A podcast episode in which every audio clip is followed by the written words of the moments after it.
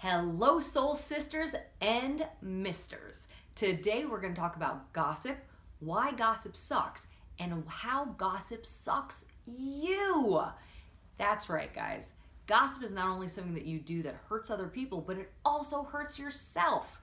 I will be honest, I have gossiped in the past.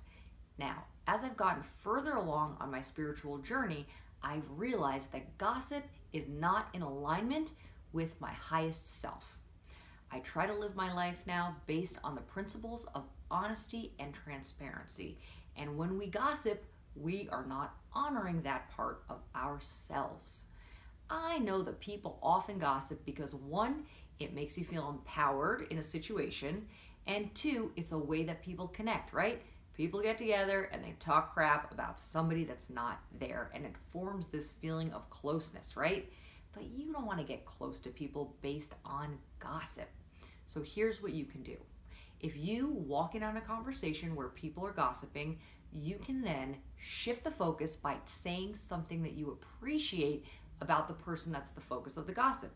Like, you know, Jenny, she's got great hair.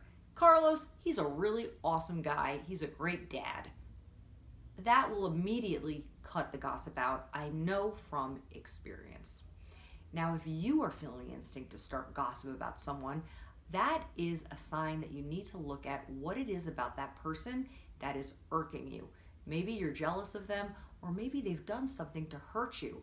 And gossiping is a passive aggressive way to deal with that. What you want to do instead is you want to use assertiveness skills and you want to talk to the person that you're upset with directly, not talk crap about them to other people.